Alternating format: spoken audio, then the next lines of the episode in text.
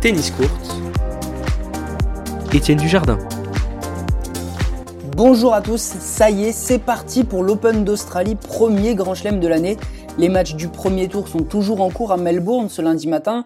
On retrouve notamment au programme de la première night session de cette quinzaine Novak Djokovic, le tenant du titre, face au français Jérémy Chardy sur la Rod Laver Arena mais aussi un duel 100% next-gen sur la Margaret Court Arena, un match qui opposera le gaucher canadien Denis Shapovalov à l'italien Yannick Sinner. Yannick Sinner qui a remporté ce dimanche le Great Ocean Road Open, son deuxième titre sur le circuit ATP. L'Italien de 19 ans était opposé à son compatriote Stefano Travaglia, Sinner, 36e mondial, devient le plus jeune joueur à cumuler deux titres ATP depuis Novak Djokovic et il succède aussi à Rafael Nadal au palmarès des plus jeunes joueurs à avoir gagné deux tournois de suite. Cette finale est toujours pas de premier titre pour Félix Auger-Aliassime qui s'est incliné face à Daniel Evans au Murray River Open en deux petits sets 6-2, 6-3. C'est le premier titre pour le Britannique. Pour le Canadien 21e mondial et vainqueur face au Français Corentin Moutet au tour précédent, il faudra donc encore patienter un peu avant de lever son premier trophée sur le circuit ATP. Comme l'a relevé la toujours très pertinente Je 7 et Math sur Twitter, Félix Auger-Aliassime est l'un des 9 joueurs à s'être qualifié pour au moins cette finale avant leurs 20 ans et demi. Parmi les huit autres joueurs figurent notamment les quatre membres du Big Four, Federer, Nadal, Djokovic et Murray, mais aussi Zverev et le tricolore Richard Gasquet. La Russie triomphe et avec la manière lors de la deuxième édition de l'ATP Cup. L'équipe emmenée par Daniel Medvedev et Andrei Rublev s'est imposée face à l'Italie, représentée par Fabio Fonini et Matteo Berrettini. Medvedev reste ainsi sur une série de 14 victoires de rang, dont 9 face à des membres du top 10. Il sera bien évidemment l'un des hommes à surveiller lors de la quinzaine australienne. Les tenants du titre serbe se sont inclinés lors des poules, tout comme l'équipe de France battue par l'Italie puis l'Autriche. L'autre information principale de cette ATP Cup, c'est l'absence de Rafael Nadal qui n'a pas joué en raison d'une blessure au dos. En conférence de presse, il a expliqué ne pas se sentir très bien. Ça fait 15 jours que j'ai mal au dos, je n'ai pas pu m'entraîner comme j'aurais voulu ces 10 derniers jours. Je fais tout ce que je peux pour être prêt, c'est tout ce que je peux dire, a-t-il déclaré. Retour gagnant pour la numéro 1 mondiale Ashley Barty qui s'impose chez elle face à Garbinier Muguruza. Barty n'avait plus joué depuis le tournoi de Doha en février 2020 en raison de la crise sanitaire et l'Australienne montre en ce début de saison qu'il faudra bien compter sur elle. Ashley Barty aurait d'ailleurs dû affronter Serena Williams en demi-finale mais l'américaine a déclaré forfait.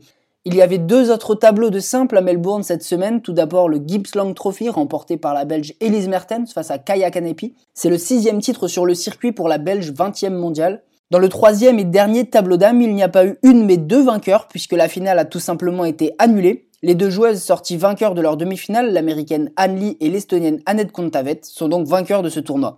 Si la finale n'a pas eu lieu, c'est à cause d'une programmation chamboulée sur les cinq tournois qui se sont déroulés cette semaine suite au test positif mercredi d'un garde du Grand Hyatt, l'un des hôtels qui accueillait les joueurs durant leur quatorzaine. La fédération australienne a tout de suite pris la décision d'isoler et tester les 600 personnes présentes dans l'hôtel considérées comme des cas contacts tous les tests réalisés ont été négatifs, mais le retard causé par cette journée blanche de match a eu plusieurs conséquences. La WTA a décidé de remplacer le troisième set classique par un super tie-break, ce que n'a pas fait l'ATP. Autre conséquence, de nombreux joueurs ont dû jouer deux matchs dans la journée de jeudi, c'est le cas de Corentin Moutet. D'autres ont préféré se préserver en vue de l'Open d'Australie, ce qui a entraîné une vague de forfaits parmi lesquels Serena Williams, on en a parlé un petit peu plus tôt dans ce flash, Stan Wawrinka, Victoria Azarenka et Naomi Osaka.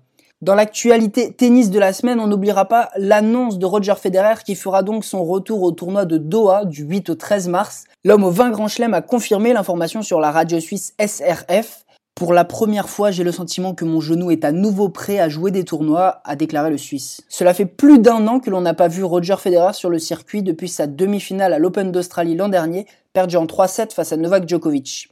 Lucas Pouille a retrouvé le sourire et la victoire à Quimper cette semaine, plus de 480 jours après son dernier succès sur le circuit. Il s'est imposé face à l'Allemand Yannick Madden en 3-7 avant de s'incliner au deuxième tour face à un autre Allemand, Tobias Kamke. Le nordiste s'est d'ailleurs confié au micro de Tennis Court, une interview disponible depuis mercredi que vous pouvez retrouver sur toutes les plateformes tout comme le reportage au cœur du tournoi Challenger de Quimper, remporté ce dimanche par l'Américain de 19 ans Brandon Nakashima. Fiona Ferro rejoint le Crocodile après une saison sans contrat vestimentaire. La Française de 23 ans a signé un contrat avec Lacoste, une marque qu'elle avait déjà portée lorsqu'elle avait 10 ans. De son côté, Hugo Humbert a quitté le coq sportif pour rejoindre Wilson, qui est également son sponsor pour les raquettes et les chaussures. C'est la fin de ce Flash Info, merci à tous de l'avoir suivi et bonne Open d'Australie à tous.